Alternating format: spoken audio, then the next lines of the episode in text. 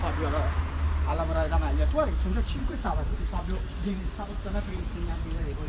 Ma io questo non te lo eh. Miei carissimi milanesi, benvenuti alla nuova puntata con la nostra trasmissione abitudinale del, del, lunedì sera. Scusate un po' la confusione, ma sono in mezzo alla strada, sto girando Milano per preparare i Milano Storytelling Awards. Ma l'avete sentito? Avete sentito la voce di qualcuno che passava un po' arrabbiato, un po' incavolato? Ecco, quello è il tema della puntata di questa sera. Come fare a vivere serenamente in ufficio con i propri colleghi?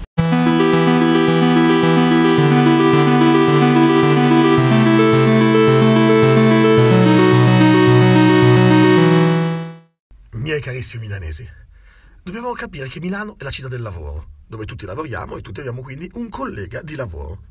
Ecco, è quel collega o colleghi di lavoro che ci portano regolarmente ad avere dei momenti stressanti, dei momenti difficili all'interno e sul posto di lavoro. La colpa è nostra? La colpa è loro? Questo non lo so e non so neanche se bisogna parlare di colpa. Sta di fatto che andare d'accordo con i propri colleghi non è per niente facile sia che si parli di grandi aziende, di piccole aziende, o, anche quando parliamo di aziende familiari, ad esempio. È sempre difficilissimo andare d'accordo. Quasi tutti, quando torniamo a casa la sera, raccontiamo al nostro partner, alla nostra partner, ai nostri genitori quanto è stato difficile quella giornata perché quello lì o quella là ci hanno fatto proprio girare le palle. Eh sì, litigare con quei colleghi sul posto di lavoro sembra quasi essa stessa parte del lavoro stesso. Beh, questi litigi forse si possono evitare o forse si può mm, imparare a gestire le situazioni in modo da evitarli. Come? Sentiamo. Cosa ti han detto che non sembro più lo stesso se non manda a fare in culo qualche stronzo in ogni pezzo? Beh, io manco mi ero accorto, easy, rimediamo adesso.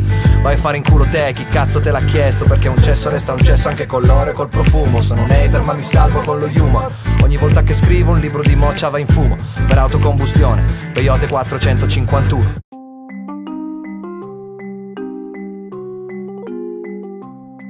Buonasera e benvenuto al professor Nanni Presti, vicepresidente di IESCUM e docente associato di psicologia generale all'Università di Enna. Buonasera dottor Presti, grazie mille di essere con noi questa sera qui per cercare di capire meglio il fenomeno appunto del vivere in maniera sana sul posto di lavoro, insomma liti, litigi, sempre molte discussioni si hanno sul posto di lavoro, si dice semplicemente quello ha un buon carattere o brutto carattere, in realtà non è solo questo giusto? Grazie per avermi invitato in trasmissione, sono molto onorato eh, di essere qui e di parlare di argomenti che mi appassionano prima come uomo e poi come eh, ricercatore. E non dobbiamo stupirci di, mm, di quello che succede sui posti di lavoro, perché di fatto il posto di lavoro è semplicemente uno spaccato eh, di vita. Eh, rappresenta esattamente eh, la complessità, l'articolazione, ma anche la bellezza eh, dei rapporti umani, delle relazioni che si hanno eh, con altre persone, delle relazioni che si hanno con gruppi, ehm, in un contesto particolare che è il contesto di, di lavoro. Quindi troviamo tutto il bello e il, tutto il brutto delle relazioni umane, come ci si aspetterebbe eh, in altri contesti. Il posto di lavoro ha anche la caratteristica di occupare eh, gran parte della giornata e per certi eh, tipi di lavoro ehm, ci sono turni, ci sono eh, articolazioni particolari e c'è poi chi lavora anche in, uh, in, durante le festività perché uh, quel lavoro lo richiede, uh, chi lavora particolarmente sotto stress, pensiamo a chi è incaricato di seguire la sicurezza eh, oppure i, nei posti in cui eh, do, ci sono dei pronto soccorsi, si gestiscono delle emergenze e quindi oltre alle relazioni umane c'è anche un carico di stress eh, notevole. Per esempio non è un caso che eh, chi soffre di post-traumatic stress disorder eh, ha eh, come elemento di rischio maggiore eh, i, luoghi di lavoro dove si gestiscono emergenze. Per quanto riguarda il carattere, ciascuno di noi porta sul posto di lavoro chi è, uh, che cosa ha imparato dalla vita, che cosa ha imparato eh, crescendo, che cosa ha imparato da altri posti di lavoro. Quindi può portare apertura, eh, può portare collaborazione, ma se le esperienze sono state diverse può anche portare chiusura, diffidenza, eh, non collaborazione, ehm, eccesso di competizione eh, quindi un, il posto di lavoro sostanzialmente è anche una cartina tornasole di quelle che sono state le esperienze di ogni individuo. Professor Presti, lei è anche presidente dell'Associazione Internazionale Psicologi del Comportamento. Come può la psicologia aiutarci nel rapporto con gli altri sul posto di lavoro e che cosa sono, che cos'è la psicologia del comportamento? Eh, mi permetta una piccolissima correzione semplicemente di nomenclatura eh, l'Associazione Mondiale di cui sono stato presidente, adesso sono nel ruolo di past president, ehm, la mia presidenza eh, è transitata quest'anno. Eh, l'associazione si chiama mm, Association for Contextual Behavioral Science ed è un'associazione eh, di matrice comportamentista contestuale. Eh, in poche parole, per i non esperti, significa che noi eh, studiamo la psicologia da un punto di vista uh, dell'apprendimento, da un punto di vista uh, di dinamie, di sviluppo, di uh, pattern, cioè di insieme di comportamenti, ma nel comportamento dobbiamo anche inserire non solo diciamo, gli aspetti motori, quello che faccio, ma anche quello che penso e quello che sento, quindi tutta la parte di cognizione eh, di pensiero, di linguaggio e anche la parte di emozione. Per esempio il mio campo di ricerca è molto legato al pensiero e al linguaggio. La psicologia ha studiato tantissimo il mondo del lavoro, sono, c'è proprio una branca specifica che si chiama proprio eh, psicologia del lavoro ed è una branca che eh, trova una sua dignità anche all'interno del sistema accademico italiano, ci sono tantissimi colleghi che appunto studiano e insegnano eh, psicologia del lavoro e anche eh, è, è di riflesso l'interazione fra individuo, eh, persona, sviluppo della persona e come questo si esprime sul posto di lavoro. Eh, sappiamo tantissimo di queste interazioni che avvengono sul posto di lavoro, sappiamo tantissimo delle variabili al punto che eh, molte aziende, soprattutto quelle più grandi che se lo possono permettere, hanno proprio uh, psicologi, se non interi staff, eh, in azienda, con vari ruoli e più di recente eh, il ruolo di ehm, curatori del benessere lavorativo, eh, perché ovviamente sembrerebbe una banalità, ma eh, stare bene sul posto di lavoro significa anche lavorare bene. La Contextual Behavioral Science studia i posti di lavoro e studia le persone che agiscono ai posti di lavoro da un punto di vista molto particolare che viene chiamato flessibilità psicologica ed è un indice soprattutto di adattamento. Noi sappiamo e lo vediamo, abbiamo per esempio degli amici che sono o dei compagni di lavoro che sono piuttosto rigidi e alcuni si adattano con difficoltà, per esempio a cambiamenti repentini, a cambiamenti di routine, a necessità particolari eh, del, del, posto di lavoro. Questa viene chiamata eh, rigidità psicologica o inflessibilità psicologica, che è come dire un indice eh, di adattamento. La Contextual Behavioral Science studia appunto questo indice di adattamento, molti la chiamano anche resilienza, eh, da un punto di vista scientifico c'è qualche piccola differenza, però eh, i nostri ascoltatori credo che eh, conti poco per i nostri ascoltatori.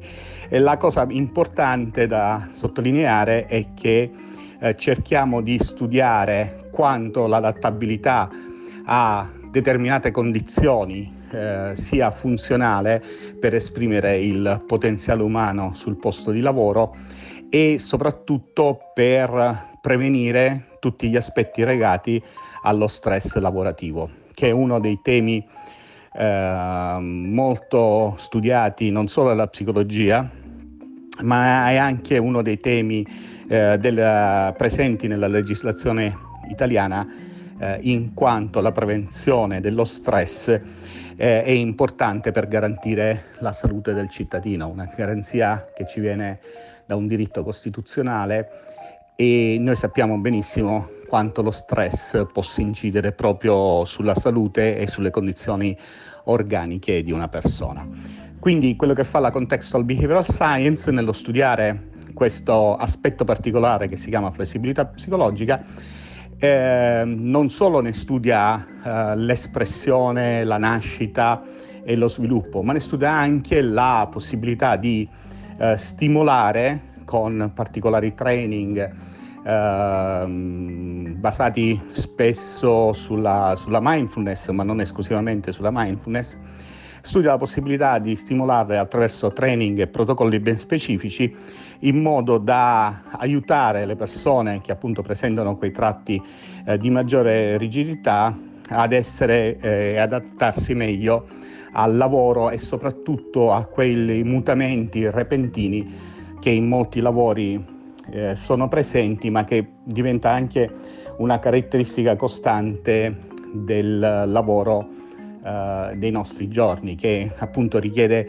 tantissima flessibilità sia dei meccanismi eh, aziendali e lavorativi, ma soprattutto delle persone. Perché sembra così difficile andare d'accordo con i propri colleghi di lavoro? È vero, è difficile o sembra, come dice lei, difficile andare ecco, d'accordo con i colleghi di lavoro.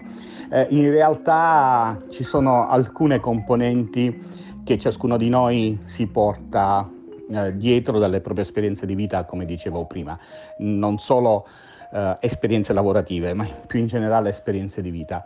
Ehm, una, ci sono alcuni punti fondamentali eh, nelle relazioni umane. Innanzitutto la capacità di accogliere l'altro. La capacità di accoglienza eh, è fondamentale eh, perché la nostra mente punta sempre a valutare ehm, l'interazione, a valutare che cosa ci dice l'altro, a valutare come si presenta eh, l'altro. E eh, molte cose la nostra mente le può esaminare in modo critico. Talvolta questo aspetto uh, di criticità è utile, talvolta questo aspetto di criticità uh, non è utile, però emerge lo stesso e noi seguiamo uh, cosa ci dice la nostra mente. Eh, elementi importanti nell'andare d'accordo, e metterei eh, questo andare d'accordo tra virgolette, sono ovviamente l'organizzazione aziendale, eh, come è organizzata eh, l'azienda, eh, i rapporti gerarchici, il team working, ehm, cosa eh, si è fatto per ehm, generare un, ar- un ambiente di lavoro armonioso. Se esistono uh, dinamiche eh, implicite o esplicitamente attuate da parte di alcuni livelli gerarchici eh, che stimolano uh, la competizione eh, oltre alcuni livelli che possiamo definire adattivi, eh, per cui si innescano anche particolari dinamiche che possono, possono essere eh, distruttive anche del, del team working. Quindi eh, il quadro, le variabili che agiscono sul eh, non andare d'accordo potrebbero essere eh, molto complesse ed è qui che appunto entra il ruolo dello psicologo o come consulente aziendale o dello psicologo aziendale perché aiuta l'azienda a eh, agire eh, su questi meccanismi. Eh, considerate che un team che mm, non funziona un team eh, dove il non andare d'accordo eh, diventa la nota predominante eh, è un danno economico da un punto di vista produttivo per l'azienda. Come dicevamo in apertura, lei è docente all'Università di Enna, ma come vicepresidente di IESCOM questo eh, fine settimana si troverà a Milano per un uh, convegno, per un incontro, una cosa davvero importante che appunto lascio la parola a lei per spiegarci meglio di cosa si tratta. IESCOM eh, insieme a un'associazione che si chiama Act Italia ha organizzato per eh, il secondo anno, questa è la seconda edizione, eh, un convegno che è dedicato alle cosiddette terapie cognitivo-comportamentali di terza generazione. Eh, le terapie cognitivo-comportamentali, eh, diciamo, la, la, chiamiamo di terza generazione, eh, il paragone eh, magari improprio che mi viene in mente è quello di pensare o di farvi pensare alle generazioni di antibiotici. Eh, abbiamo eh, diverse tipologie di antibiotici che sono stati eh, scoperti negli anni, per cui si è passato da una prima generazione, una seconda generazione, una terza generazione, via via che appunto la scienza eh, forniva elementi di sviluppo, elementi di caratterizzazione ed elementi di maggiore efficacia.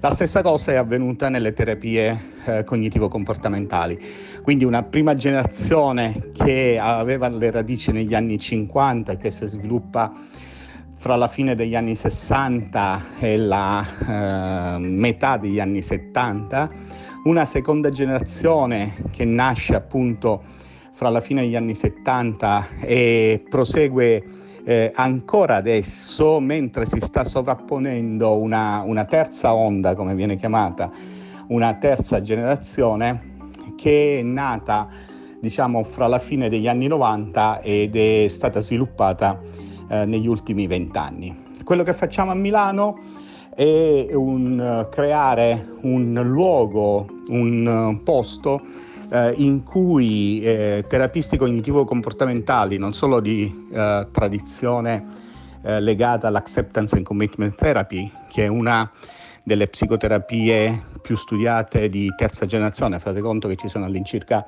300 uh, eh, randomized clinical trial, cioè trial clinici randomizzati a sostegno della validità di questa terapia, stavo dicendo che a Milano offriamo un forum sia ai terapisti ACT, sia anche agli altri eh, terapisti clinici, ricercatori della tradizione cognitivo-comportamentale per dibattere eh, temi eh, legati alla psicoterapia eh, perché il dibattito scientifico è fondamentale eh, per l'evoluzione della, della, terapia. noi siamo all'interno della scienza, un flusso scientifico eh, non è esente da critiche ed è proprio il dibattito scientifico, dati alla mano, eh, modelli testati sia in laboratorio che in ambulatorio, che ne promuove eh, lo sviluppo. Eh, in un'ottica che è sempre quella dell'ottica di una sempre maggiore efficacia e se volete anche di una maggiore efficienza, cioè di un impiego eh, di risorse che possono essere le più ridotte possibili a parità di efficacia. Milano All News è una social web TV che appunto nella parte serale della giornata poi diventa anche web radio come questa trasmissione. Lei ha scritto un libro proprio sulla psicologia applicata al web e ai social. Che cosa ci può dire in merito? Eh, lei mi riporta quasi alla mia infanzia, la ringrazio eh, per la domanda. E il primo libro che pubblicai su questo tema si chiama Internet per lo psicologo, uscì nel 97 e ormai 21 anni fa, eh, e per questo le parlerò della mia infanzia. E peraltro è un libro che iniziai a scrivere mm, quasi tre anni prima, eh, a raccogliere il materiale quasi tre anni prima della, della sua pubblicazione. Eh, cosa, cosa, raccontavo? Raccontavo un mondo che si stava eh, sviluppando, un mondo che eh, in quel momento andava a un modem a 9000 eh, baud, 9600 baud, ehm, eh, un mondo che, eh, che, viaggiava sul doppino telefonico, un mondo che aveva i primi provider. Io allora ero Uh, c'era un provider a Milano che si chiamava Micronet e Tiscali nemmeno uh, sarebbe nata un anno dopo la pubblicazione o a cavallo della pubblicazione uh, del mio libro. Era un mondo che, che stava nascendo, un mondo in cui ancora c'era Windows 3.1 eh, bisognava settare il modem eh, manualmente con degli script eh, per cogliere il fatto che erano programmati per, per eh, il sistema americano, per cui se, eh, aspettavano il segnale continuo mentre no, di, per la linea libera, mentre il nostro segnale di linea libera, eh, come sapete tutti, è un segnale discontinuo, c'è un tono, silenzio, tono, silenzio. Eh, questo era il mondo in cui è nato quel libro, però c'erano eh, tutta una serie di segni che erano già eh, preventivabili. Io facevo una, in quel testo una lunga analisi di quelli che c'erano eh, già come fenomeni social, i gruppi, le chat, ehm, i rudimenti di alcune community online quasi grafiche, eh, i rudimenti di quello che poi eh, in un altro contesto, in un altro momento sarebbe sorto e diventato Facebook. E la cosa che avveniva allora, ed è possibile leggerla nel libro per chi lo ritrovasse eh, nel mercato dell'usato perché ormai è fuori pubblicazione. Eh, ma c'erano tantissimi testi e tantissime esperienze su quello che poi eh, vediamo nella, nella, quotidianità tutti i giorni, eh, sui flame, sugli haters, eh, sull'uso improprio della tecnologia. Già vent'anni fa c'era tutto questo ed era tutto prevedibile che da piccole community eh, poi scalasse su scala globale come, come sta avvenendo.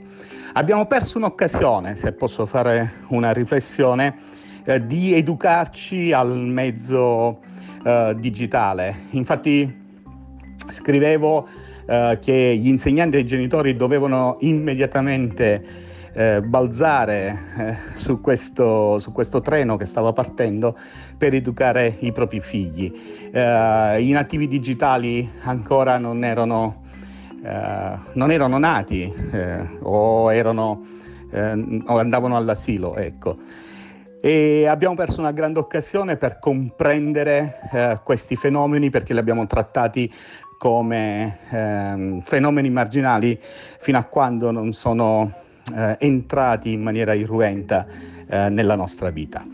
Eh, sono fenomeni che sono sotto gli occhi di tutti, quindi eh, il bene di, un, uh, di gruppi online eh, è abbastanza, abbastanza noto, um, per esempio noi dell'associazione eh, ci teniamo in contatto con gruppi su Facebook, gruppi sui vari social, eh, strumenti di comunicazione digitale, le riunioni del board, che è un board internazionale, c'è un presidente in Italia, un segretario negli Stati Uniti, la presidente Lecter in Australia, vengono tenuti attraverso, eh, tutta l'associazione viene tenuta attraverso strumenti digitali e comunica attraverso strumenti digitali. Se non ci fossero le piattaforme social e le piattaforme digitali, molti scambi che abbiamo a livello scientifico con i colleghi sarebbero eh, molto molto più complicati e difficili. Pensate che ci sono piattaforme digitali L'equivalente di Facebook per i ricercatori si chiama ResearchGate e senza quella piattaforma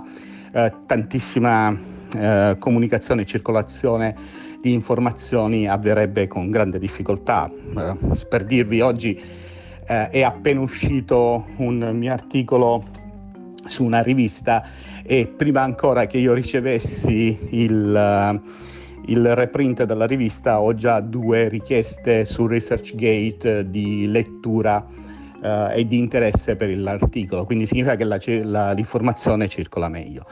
Di converso abbiamo una incapacità uh, d'uso e i social fanno emergere uh, il peggio del, dell'essere umano, quindi gli haters fanno emergere anche un uso della parola che viene disconnesso dalla realtà, quello che chiamiamo fake news, ci innamoriamo delle parole senza che queste siano eh, collegate alla realtà, se queste parole in qualche modo colpiscono il nostro interesse o sono prone a stimolare eh, quanto di eh, aggressivo e eh, di eh, quella componente eh, particolare del, dell'insulto, dell'odio che, che, che, ciascuno di noi ha e che tiene adeguatamente sotto, sotto controllo. Ecco, internet